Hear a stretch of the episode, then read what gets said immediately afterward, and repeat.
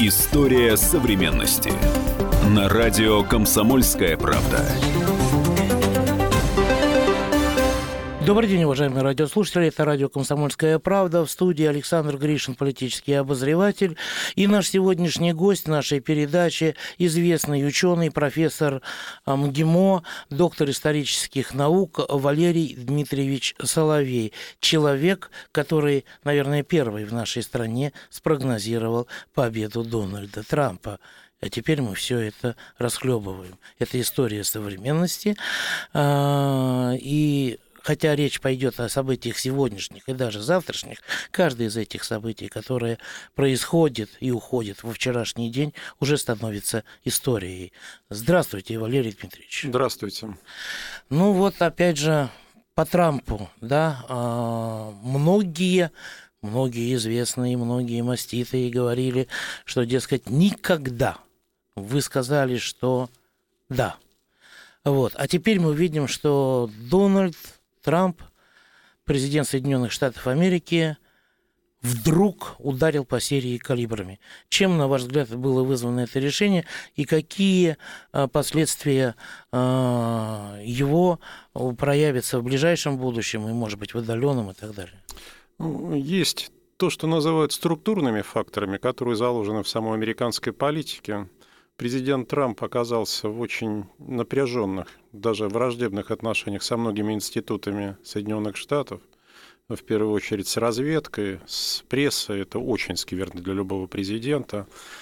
И в том числе он оказался под давлением в связи с так называемым русским следом его досье. А, эти вот инсинуации, действительно инсинуации, что чуть ли не Россия обеспечила а, победу Трампа в ходе президентской гонки. Это структурные факторы, которые, конечно же, давили на него с тем, чтобы обозначить, что он человек отнюдь не лояльный России, отнюдь не лояльный Москве и Путину, и что он может даже продемонстрировать зубы. И второе, то, что послужило непосредственным поводом, предлогом, это кадры последствий химической атаки в Сирии. Судя по тем откликам, которые поступали в Россию на Трампа, это произвело очень сильное психоэмоциональное впечатление – и он принял решение. Но даже когда это решение было принято, насколько мне известно, а, Россия, имеется в виду официальная Москва, была предупреждена о готовящемся налете не за два часа, а гораздо-гораздо раньше.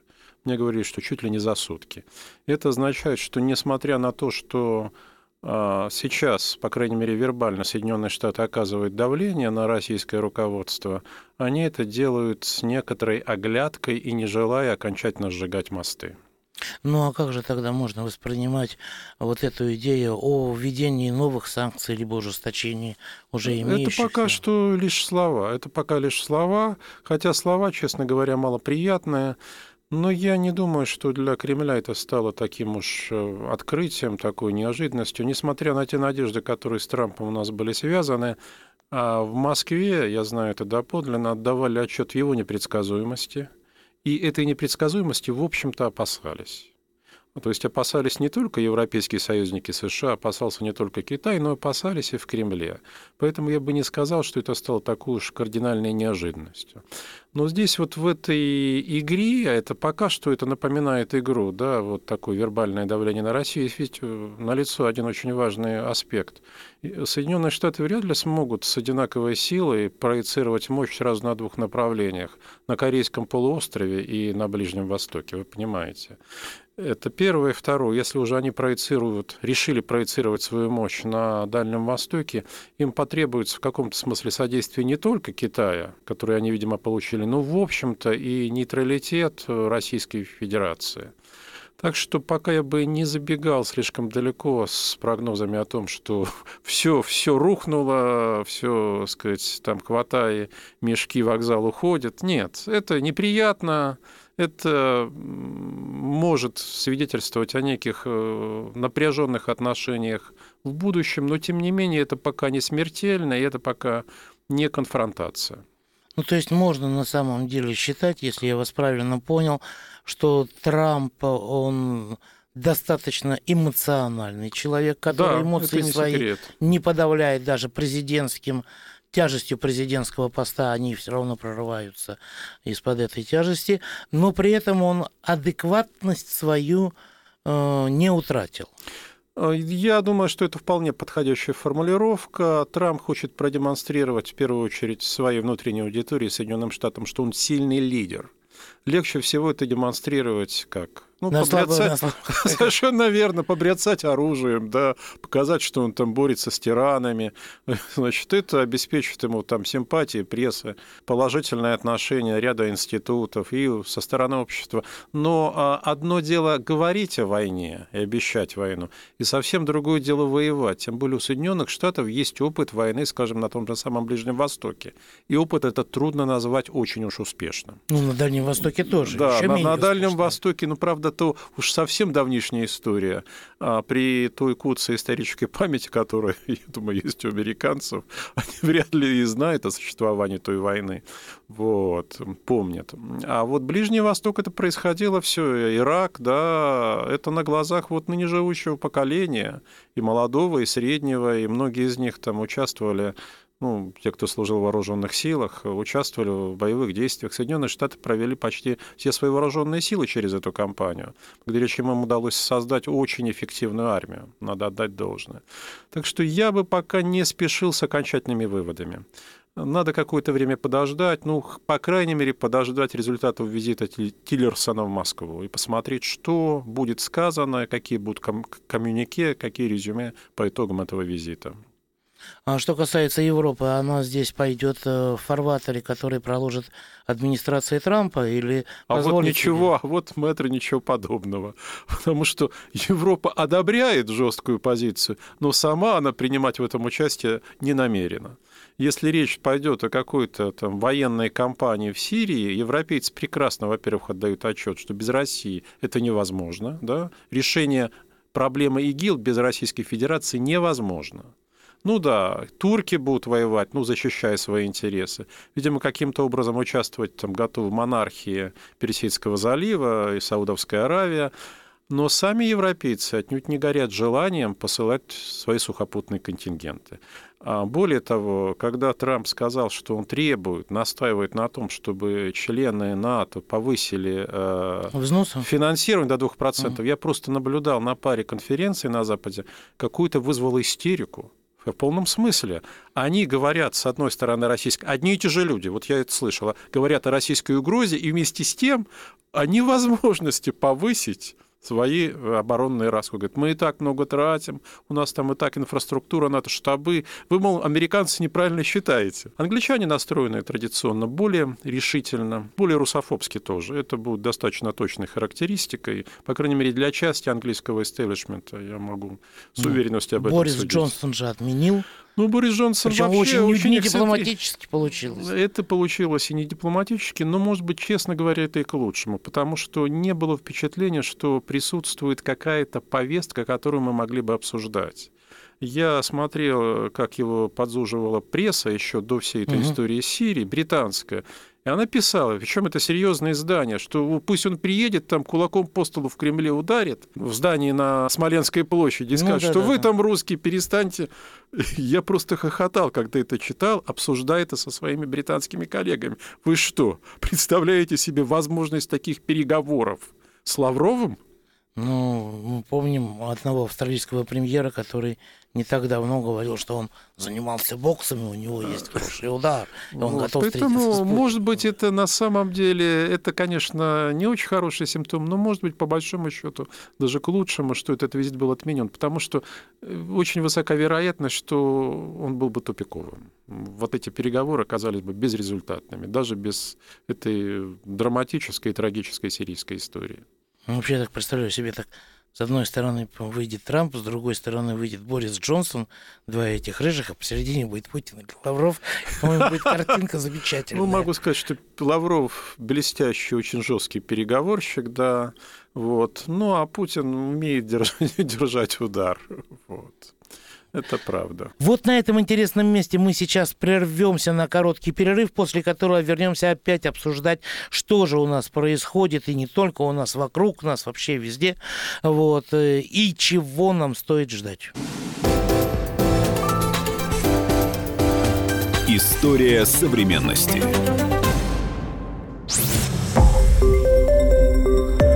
Радио «Комсомольская правда». Более сотни городов вещания и многомиллионная аудитория.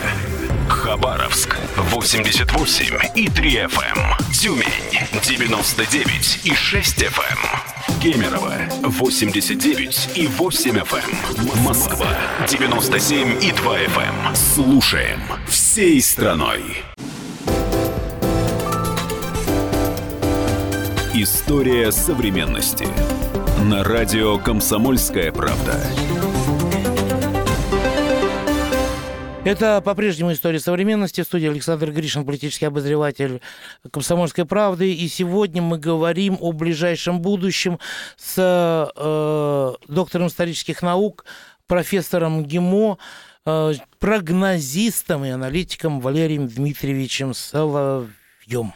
Хорошо, то есть э, развитие ситуации в Сирии, вокруг Сирии и так далее, можно сказать, вот я вас спрашиваю, угу. опираясь на весь ваш, так сказать, авторитет, интеллект, способности э, вангования и всего угу. остального, Третьей мировой – нет, Нам пока не грозит. Нет, ни о какой Третьей мировой речи не идет. Речь может пойти в перспективе о кризисе, довольно серьезном кризисе, в том числе в отношениях между Россией и Западом, но этот кризис не чреват э, какими-то фатальными последствиями, это безусловно. На нас этот кризис как может отразиться, по-вашему? Вы знаете, в самом скверном для нас выражении, если мы зайдем в тупик, я имею в виду с обеих сторон, да, и Соединенные Штаты все-таки решат ввести новые санкции, но, правда, речь идет о том, что санкции только вот в конце года, это отразится довольно скверно и самым непосредственным образом, поскольку это будут тяжелые финансовые санкции, затрагивающие не, не сектора экономики, а вообще всю финансовую экономическую систему Российской Федерации. Это был бы очень нежелательный вариант, я могу вам сказать для Российской Федерации. Так может нам тогда постараться свои ЗВР из, так сказать, этих э, американских закромов вернуть на родину? Я не думаю, что это так все быстро можно сделать. Знаете, это если Накопили, мы с вами, что если кто-то из нас кому-то должен 10 тысяч рублей, да, то, наверное, при некоторых усилиях этот долг мы с вами можем довольно быстро вернуть. Но речь идет о суммах, которые так быстро не изымаются. Ну и, кстати, само по себе свидетельство того, что эти суммы не изымаются, не меняется финансовая политика, говорит скорее о том, что Россия все-таки рассчитывает э, найти взаимоприемлемое, взаимоприемлемое решение. Может быть, оно будет и не очень приятным, в том числе и для нас, да? но тем не менее э, его будут искать. Как в 1909 году Э, господин Столыпин предотвратил, так сказать, мировую войну, и, да, путем унижения России. А, Определенно. Вы знаете, я бы а потом не сказал, из Вольского тынц Я и бы пинком. не сказал, что речь пойдет об унижении России, да, потому что а, пребывание России, ну, военная миссия России в Сирии, она вообще-то обществу не очень понятна, честно скажем. Да? Это может являться планом, это является стратегическим планом российского руководства, да, там пребывание в Сирии. Какие-то расчеты с этим были связаны изначально и связывались до последнего времени. Они чуть было, кстати, не сработали, могу вам сказать. Что вот тот краткий момент, который прошел между взрывом в петербургском метро и химической атакой, ведь прозвучали заявления со стороны Соединенных Штатов, что мы должны вместе бороться с терроризмом, в том числе и на Ближнем Востоке. Да? И отношениям общества. Обществу не очень понятен смысл нашего пребывания в Сирии, и если Сирия исчезнет, условно, из нашего медийного поля, общество, опять же, это не очень заметит.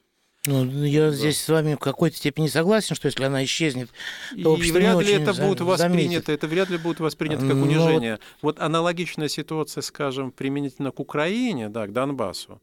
Вот, несмотря на то, что украинская тема очень надоела российским телезрителям, безусловно. Это же как наркотик. А, вы знаете, даже нет, надоедает, потому что явно не хватает полноценного белкового питания еще к, к этому сильному стимулятору, то это бы воспринималось, конечно, иначе, потому что Украина здесь, это рядом, это более, это понятно.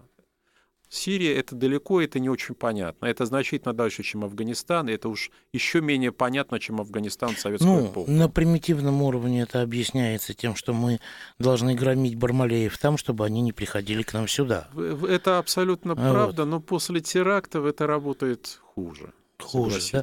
Потом у нас там появляется на более высоком таком интеллектуальном уровне, извините, полноценная база военно-морского флота мы возвращаемся в мировой океан как такая Знаете, держава. Это, это аргумент, это геополитический аргумент, который работает для относительно небольшой прослойки людей, это мыслящих геополитическими категориями, интересующихся стратегией. Но, честно говоря, для большинства общества сейчас на первом плане внутренняя повестка. И в первую очередь это их собственные доходы. И то, что их доходы снижаются, реально располагаемые, вы понимаете, для них важнее, чем наличие базы военно-морской в Тарусе. Ну, надо смотреть правде в глаза. Ну да, начнем с Тартуса, потом Куба, потом Вьетнам, потом еще что-нибудь. Вот. Смотришь, опять корабли собьются, вернее, воздушные корабли собьются с курса, Венесуэлу прилетят. Вы Сядут, продемонстрируют флаг. Идея, идея мне понятна, да, но все-таки мощь современной России значительно уступает мощи бывшего СССР. Так возрождаем же. Валерий Дмитриевич, возрождаем. Военная машина у России первоклассная. И когда ее оценивают как одну из лучших в мире, я думаю, это соответствует действительности. Но экономика оставляет желать лучшего, О. честно скажем. О, экономика оставляет желать лучшего. И мы э, уже, вы, вернее, вы уже упомянули, что внутренняя политика для нас сейчас э, существенно важнее для страны, для государства, для народа и так далее. Да? Вы говорили про доходы. Ну, про доходы, ну, я думаю, мы чуть позже поговорим. Угу. А вот что у нас сейчас на политической повестке дня для страны, для государства? А, наиболее важный вопрос какой? А если говорить о внутриполитической повестке, то это повестка безопасности, которая была связана и со взрывом Петербургского метро, и с террористическими нападениями на юге России, да, вот на Северном Кавказе и в Астрахане. И второе, это все-таки вот последствия сейчас сирийского кризиса, конечно, они интенсивно обсуждаются, по крайней мере, масс-медиа интенсивно обсуждаются. Но это вот то, что находится на поверхности. Надо понимать, что повестка безопасности это всегда очень сильная повестка. Она на время вытесняет всякую другую. Ну, на, на пару месяцев, вот так скажем. Да, но я не думаю, что уже очень надолго. Хотя, может быть, пары месяцев и хватит, потому что потом лето наступит. Ну, а летом да, у нас всегда появляется это раз, друг, а другая потом, ну, давайте вспомним. Летняя повестка вот. традиционно российская, да. У нас Беслан только надолго вытеснял, и Нордост надолго вытесняли. А, да, да, ну, все да, остальное. Да, да. А Волгоград? Да не особо. Да, ну, Два есть, самолета. Я согласен. Тоже не ахти. Есть просто претерпелость русских такого рода, граждан России к такого рода событиям. Кстати к сожалению, говоря, претерпелость. Кстати говоря, вас не смущает тот факт, что за теракт в Санкт-Петербурге никто до сих пор не взял на себя ответственность. Вы знаете, бывают необъявленные теракты, когда никто не берет ответственность. Меня это не смущает, такие вещи происходят. Вот в Швеции, кстати говоря, да, стоило только медицинской ассоциации заявить, угу. что белые каски, угу. э, значит, во-первых, имитировали спасение детей, на самом деле убивали, угу. да, и все это делалось для фейкового ролика про, так сказать, химическую атаку. Угу. В Швеции через несколько часов буквально про, прогремел теракт да, и не прошло и трех часов, как ИГИЛ сказал, запрещенный в нашей стране ИГИЛ, мы не будем забывать про это существенное да, напоминание да, конечно, от Роскомнадзора, чтобы конечно. не получать от него на самом деле никаких да. предостережений, там, замечаний и прочего. И буквально через несколько часов запрещенный у нас в стране ИГИЛ в Швеции да, объявил, что это он стоит за этим терактом. А, вы знаете, вот как раз в истории, свежей истории России, да, современная политическая история, было несколько случаев, когда ни одна организация не брала на себя ответственность за тот или иной теракт, но я бы не искал в этом никакой конспирологии. Это вполне может делаться для того, чтобы просто, а, знаете, посеять больше страха, там, сбить с толку. Такие вещи происходят. Что касается Швеции, того ряда, который вы привели, я не уверен, что он связан причинно-следственной связью. Вы знаете, совпадение в нашей После жизни того и не в значит истории в политике того. гораздо, абсолютно верно, гораздо больше, чем нам кажется. Ну, просто мы не верим в то, что вещи, некоторые вещи случаются, да, и случаются кучно. Хотя по статистическим закономерностям это вполне допустимо. Мы пытаемся им найти объяснение. Мы не верим, что что-то происходит просто так, вы же знаете. Ну, Вот русская поговорка, даже чири просто так не Ну, вскочит. как вам сказать, раз случайность, два случайность, помилуй бог, надо же талант иметь. А, Да, э, и, и это верно, но тем не менее все это находится в рамках статистических закономерностей. Мгм, Бывает и понятно. так. Ну, будем ждать, когда количество терактов в Швеции уже из статистики. Не дай позволит. бог. не- я думаю, что мы не желаем шведам ничего дурного, да. Кстати говоря, того, что в Европе или у нас горячая лекта в плане терроризма, как вы думаете, будет или нет? А, Я не думаю, что размеры опасности превосходят то, что было, скажем, год назад, и потому что европейцы уже лучше к этому готовы.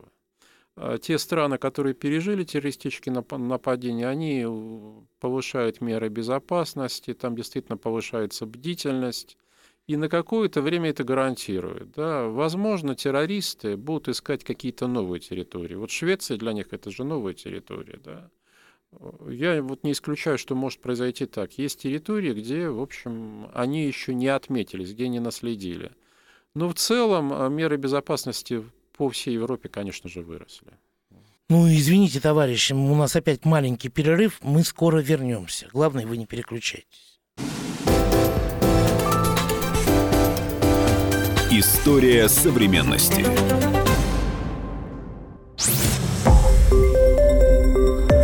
Радио «Комсомольская правда». Более сотни городов вещания и многомиллионная аудитория. Ставрополь 105 и 7 FM. эм. Севастополь 107 и 7 FM. Калининград 107 и 2 FM. Москва 97 и 2 FM. Слушаем всей страной. История современности.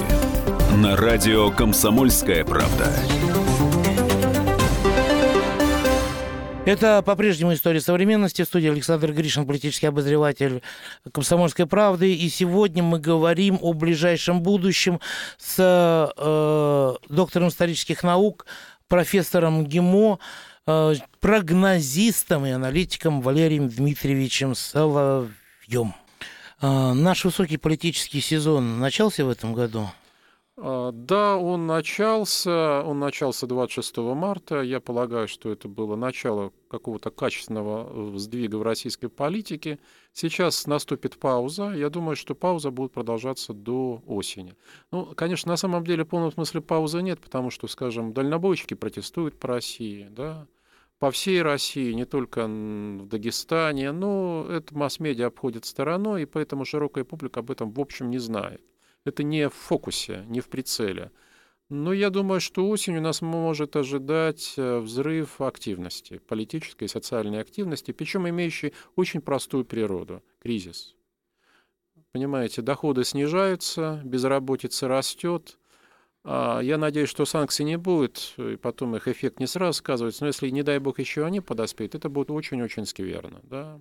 В любом случае, а, у людей сокращаются и их личные запасы, финансовые у многих уже закончились, да, и главное, сокращается запас психологического и морального терпения. Это очень важно. И это то, что никакой аналитик и никакой центр вам рассчитать не сможет. Вот насколько хватает терпения. Это можно лишь очень-очень предположительно судить. Но я помню, в 2014 году, еще во второй половине, я видел несколько аналитических выкладок, предвещающих, что в 2017 году в России может начаться трансформация массового сознания, сознания общества в целом. Я хочу подчеркнуть, что трансформация сознания не обязательно приводит к изменению поведения политического. Но у меня ощущение, что 26 марта мы увидели уже изменение политического поведения. И я думаю, что, скорее всего, этот сдвиг будет закреплен. Не берусь судить, в каких масштабах, с какой ожесточенностью мгм. это будет происходить, но это, это более вероятно, чем прежде. Но вы знаете, ведь количество тех людей, которые вышло на улицу там 26 марта, про 2 апреля я вообще не говорю. Это Да-да. какая-то деградация, я не знаю, там а, как это сейчас называется, флешмоб или что угодно Да. еще, но только не политический протест. Вот. Количество людей, которые вышли 26 марта, они существенно уступают количеству людей, которые выходили в 2012 году на Болотную, да, а, в 2013 году ходили этими маршами и так далее. Вы знаете, есть различия, конечно, в численности, но оно не столь драматично. Это первое. Второе, и второе даже важнее первого. Ведь люди вышли не только в Москве, а во многих городах на несанкционированную акцию. Это требует от них некого волевого акта, преодоления. И это очень важное отличие. На самом деле, э, я уверен, что власть допустила ошибку, не разрешив манифестацию, ну, не на Тверской, могла бы по бульварам разрешить, как уже разрешала. Ну, не, ну, пред- что предла- предлагали же Сокольники, ну, Марина. это нет, это очень далеко, и в данном случае это было уже неприемлемо. Тем более, что был опыт организации легальных акций Ну, по, московским, да. по московским бульварам. Потому что для власти всегда опасно, когда люди нарушают ее собственные запреты. Это означает, что они какой-то барьер преодолевают. Это вот очень важное отличие. Потом, ну, высокая очень доля молодежи. Выше, чем прежде. И это тоже не очень, я могу сказать, с точки зрения и власти, и общества, это не очень хороший признак. Потому что, как правило, повышение доли молодежи – это универсальный критерий радикализации ситуации. Что молодые люди, вы знаете, у них меньше опыта, они не столь крепки задним умом, как мы с вами. Да, они бесшабашнее, они Ну, отчаяние, говоря, больше энергетики. И это все Все цветные революции вот последних лет, что были, да, выступала- авангард был молодежь. Совершенно, Что да. Тахрир, что Авангардом Ливия, выступает что молодежь, Украина. Да, я с вами полностью согласен. Это вообще универсальный признак радикализации политической ситуации. Поэтому это не очень хорошо. С точки зрения там, каких-то долговременных интересов стабильности, с точки зрения интереса власти. Но есть, опять же, такая вещь, это аксиома в политическом анализе, массовая динамика непредсказуема. Мы никогда с вами не сможем точно сказать, когда именно выйдут люди и в каком количестве. Вот я сейчас вам с уверенностью там, говорю, что вот осенью будет волна протестов. Но я всегда держу вот эти 3%, да, что массовая динамика непредсказуема. Это может быть не так. Точно так же, как 26 марта явилась динамика для власти во многом неожиданностью. Почему? Потому что ничего этого не предвещало. Потому что уже были подобные попытки, и людей, в общем, не очень много выходило. Ну да, и, Да, нас- и это- настрой был другой. вот это да. вот, говорю, это аксиоматика. Понимаете, не все мы можем предвидеть. Вы знаете, я вот э, недавно был в Беларуси, туда поехал как раз перед этими акциями протеста, которые были Мгм. заявлены как главная пиковая такая 25 марта Мгм. вот, э, от Академии наук, от метро. Я его спросил, ну как, пойдут? Нет? Ага. Он говорит, да нет, не пойдут. Выйдет, говорит, ну, тысячи две-три максимум, так. говорит, оголтелых, говорит, Ага. вот, никто не пойдет больше. Я говорю, почему? Мы еще не настолько хреново живем, когда единственный выход – это выходить, сносить, там, протестовать или сносить власть. Мгм. Вот так. То есть вот а, показатель хреновости жития.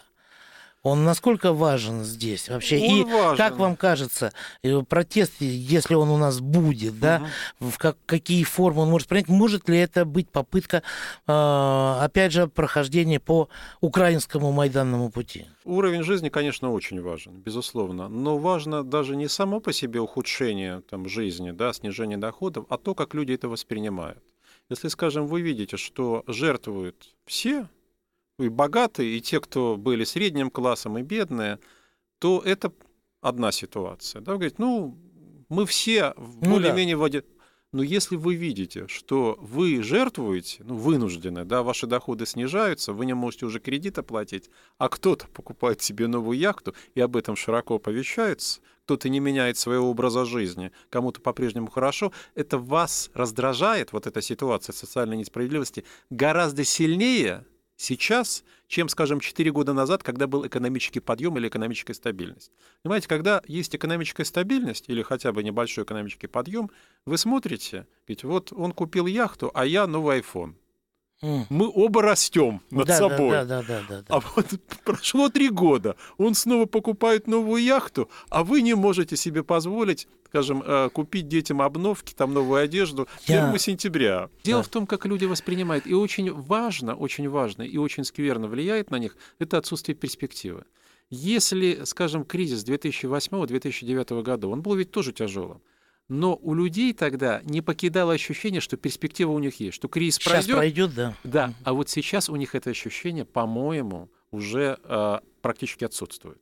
Вот большое спасибо, что вы объяснили на предмет того, что важнее даже не само ухудшение, нет, нет, сколько не, не само... сопоставление, ощущение, сопоставление, а, ощущение, да. сопоставление, потому что когда я видел вот этих детишек, которые, так сказать, со смартфонами, там, с айфонами за 40-50 тысяч лезут протестовать, понимаете, мне хотелось сказать тогда, а что, что делать тех сверстникам в деревне? Там, в да, да, да, вы правы, но дело в том, что и эти дети, которые здесь протестовали в Москве, в Питере, подростки, молодые люди, у них ведь тоже значительно ухудшилась социальная перспектива.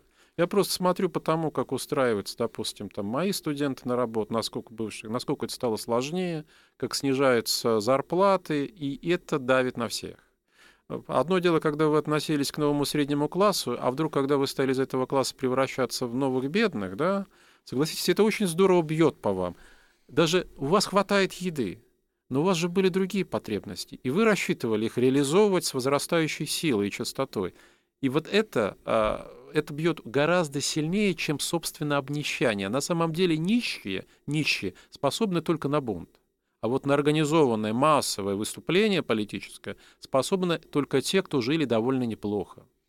Да, и особенно опасно, когда это накладывается на молодежь, у которой да, нет да, тормозов. абсолютно верно. Потому что я вот, например, прикидываю, например, на себя, ну, да нет, вроде все как было, так идет, как, как шло, так и идет.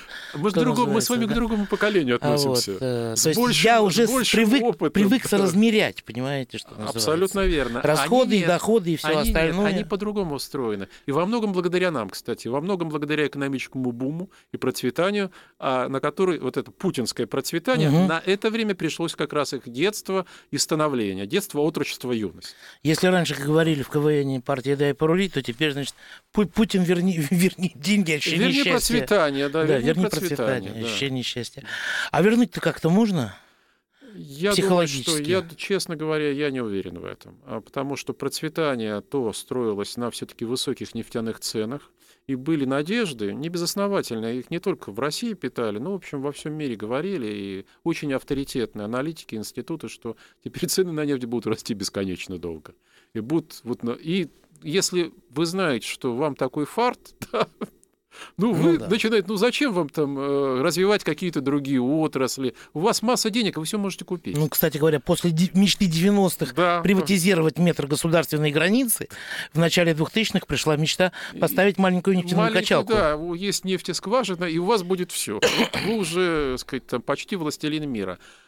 А сейчас стало очевидно, что надо проводить очень неприятные реформы.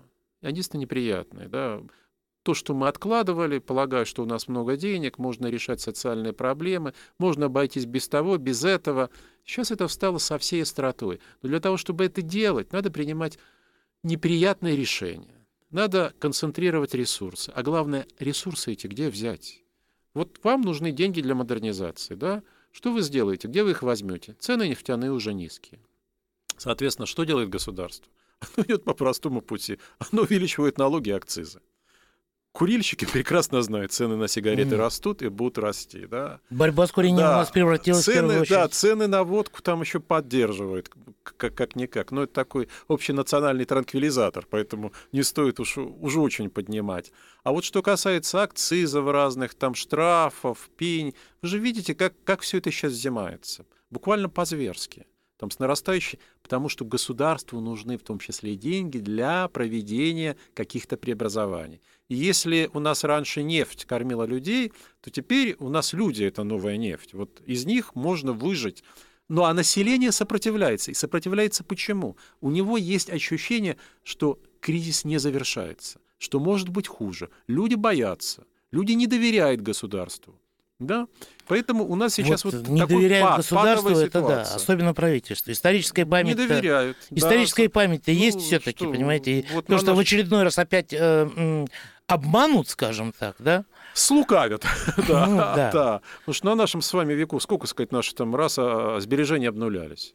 Поэтому люди очень неохотно расстаются с деньгами, со сбережениями. Они есть. И, кстати, а, вот это возвращает нас к тому, о чем спросили. Дело не в том, что мы уж настолько хуже живем. Нет, у людей есть возможность, у, по крайней мере, значительной части, поддерживать приличный уровень жизни. Отсутствует перспектива. И есть недоверие. Вот это вещи, которые могут их побудить выйти гораздо сильнее, чем, собственно, снижение жизненного уровня как таковое. Ну, извините, товарищи, у нас опять маленький перерыв, мы скоро вернемся. Главное, вы не переключайтесь. История современности.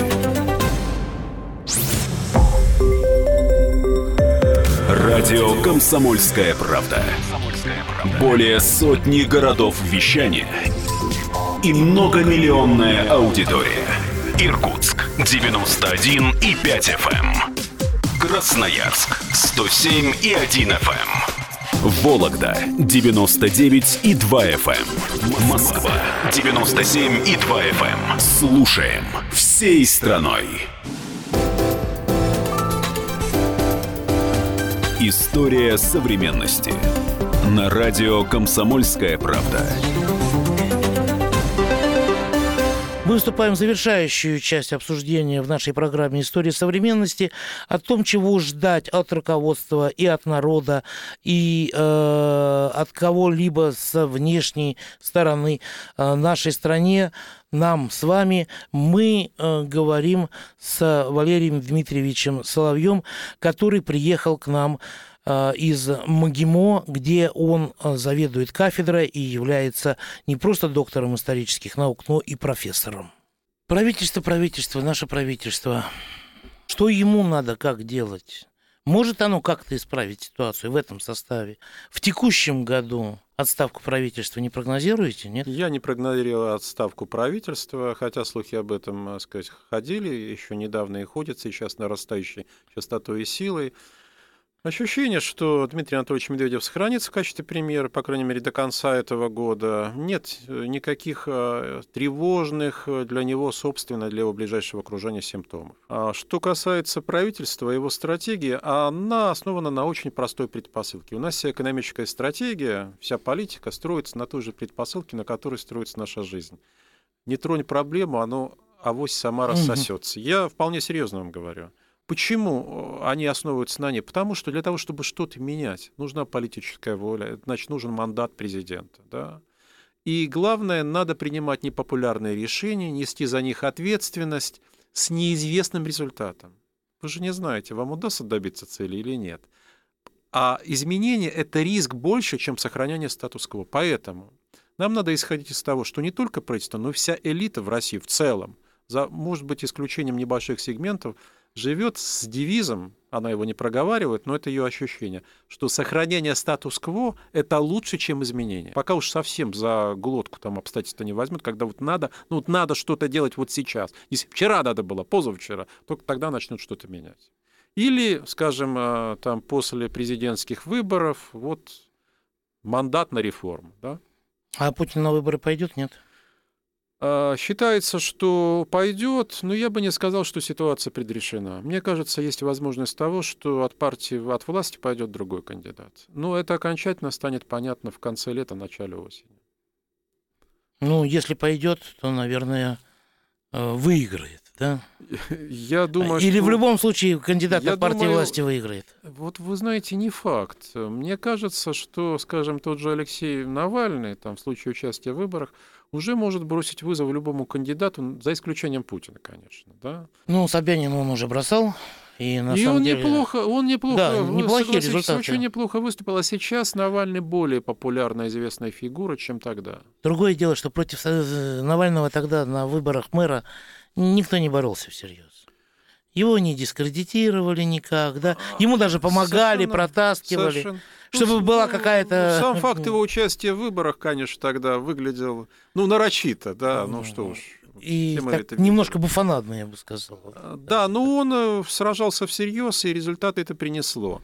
Поэтому Навальный бы для любого кандидата, кроме Путина, стал бы серьезным вызовом. Нет, то, что Навальный Да. станет кан- кандидатом против, допустим, Миронова, да, э, против Жириновского, против Да, да. э, кто там у нас еще-то, господи, вот, э, против лю- лю- любого представителя, против, Ну, ну, Зюганова, я не знаю, да. кстати говоря. От коммунистов альтернатива может быть? А Пока не похоже.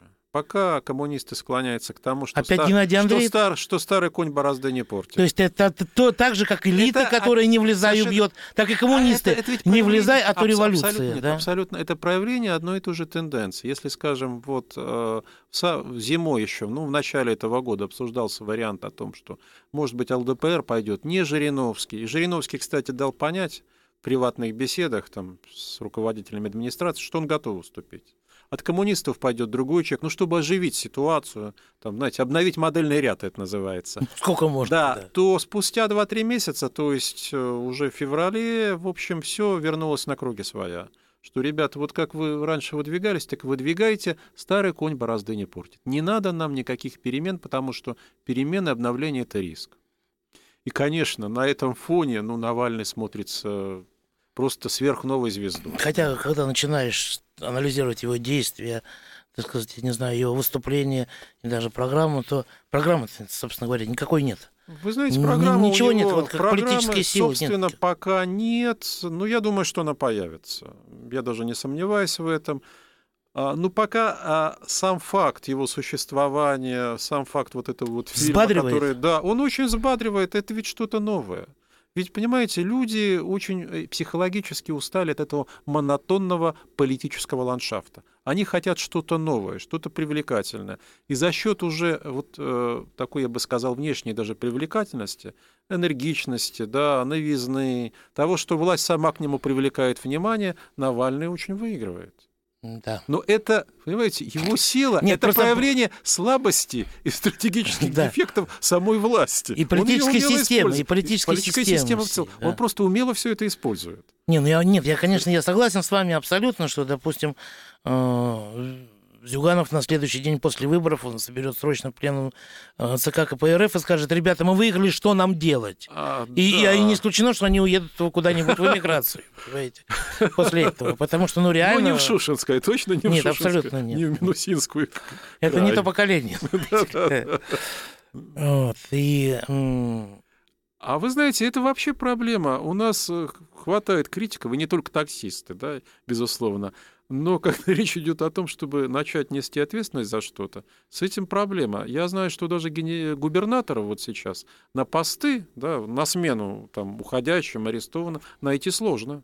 Чиновники в федеральном центре, они отказываются, они очень неохотно идут. Ну, кому же хочется... вид- Потому что одно дело быть губернатором, когда э, вы высокие нефтяные цены и более-менее процветавшая экономика, а сейчас от вас требуют стабильность, от вас требуют выполнять социальные программы, а денег не дают. Ну, а потом, Они не хотят. раньше был хозяин края, а теперь что? Совершенно. А сейчас Любой ревизор из центра- оказывается, ты постоянно под колпаком. Тебя Да. и подслушивают, и, И, и, и не только под колпаком. Да. Не успел, что называется, наворовать по-честному, а тебе мешок Не на усп- голову и в да, Москву. тебе абсолютно верно. И это очень многих пугает. Э, Пугает тех, кто действующие губернаторы, потому что сейчас правила неприкасаемых нет. Никто не знает, кто может оказаться следующим. А почему, кстати говоря, вот так вот демонстративно-то, а? Мешок на голову и в Москву на обычном самолете. А я Не думаю- чтобы прислать какой-нибудь из А я думаю, мы с вами правительственного найдем очень простое объяснение. Да. Если вы не можете управлять с помощью денег, если у вас не хватает пряников, да, то вы начинаете управлять с помощью кнута. Тогда вы превращаете э, вот эти вот аресты в шоу, чтобы показать не только обществу, но главное элите. Вот посмотрите, что с вами может случиться, если вы не будете выполнять намеченные программы, да? если вы не будете двигаться к целям, если вы будете чересчур злоупотреблять. Это фактически селективные репрессии, это механизм управления. Он сейчас таким образом и используется. И плюс обществу показать. Это вот Навальный говорит о борьбе с коррупцией, а мы-то боремся реально. Смотрите, это ведь очень высокий уровень губернатора, правда? Когда Да. там первого арестовали, помните, мы, о, никогда такого не было, и вот опять. Сейчас губернаторы это уже практически норма жизни, арест губернатора. Ну, министр пока федеральный только е- единожды был арестован, один, да, арестован. Ну, Не тот наши дни, да, раньше. да, да, да. Ну, о тех временах лучше и не вспоминать. Вот. Тогда и не только арестовывали. Поэтому власть таким образом показывает, что она держит в своих руках эту э, карту антикоррупционной борьбы. И плюс показывает элите. Ну, пусть Сталин говорил, незаменимых у нас нет, неприкасаемых у нас нет. Пока не вернут институт конфискации, полноценный, так сказать, полнообъемный, полномасштабный. Ничего страшного для элиты не происходит, по-моему. Понимаете? Но кто не, не согласится отсидеть 10 лет, если тебя через 7 выпустят, если у тебя там 2 миллиарда где-нибудь? Ну, коллега, ну это все-таки не норвежская тюрьма и не шведская, ну согласитесь. Даже если у вас много денег, сидеть у нас – это отнюдь не удовольствие, быть лишенным свободы и доступа к своим богатствам. Но по большому счету я с вами согласен. Самое страшное наказание, на мой взгляд, для людей – это лишить их того, к чему они стремились. Да. Если вы стремились к деньгам, то самое страшное – это лишить вас денег. Да, вот. все усилия да. прахом, что По называется. большому счету я с вами согласен. Будут ли у нас зарегистрированы партии, которые сейчас относятся к несистемной э, либеральной оппозиции? Я не вижу оснований для этого. Сколько губернаторов еще посадят до конца 2017 года? Вы знаете, года? в списке вообще... Задержат, задержат, списке, посадят. Вот в списке на снятие там чек э, от 10 до 15. Вот. А э, какое количество из них еще будет задержано, я не, не могу судить. Можно ли сказать, что чем хуже будут идти дела, тем больше губернаторов станут кандидатами вот на посадки? Об этом мы можем говорить точно, что чем хуже дела, тем больше посадок. Ну, собственно говоря, товарищи, на этом, наверное... На этой оптимистичной ноте мы, мы сегодня и закончим Спасибо. Трепещите, губернаторы. У нас сегодня в гостях был доктор исторических наук, профессор МГИМО, заведующий кафедрой в этом выдающемся учебном заведении высшем, вот, э, аналитик, политолог и прогнозист, который делом доказал своими словами, доказал верность своих выводов, Валерий Дмитриевич Соловей. А я, Александр Гришин, прощаюсь с вами, но вы не переключайтесь, дальше тоже будет интересно. До свидания. До свидания, спасибо. История современности.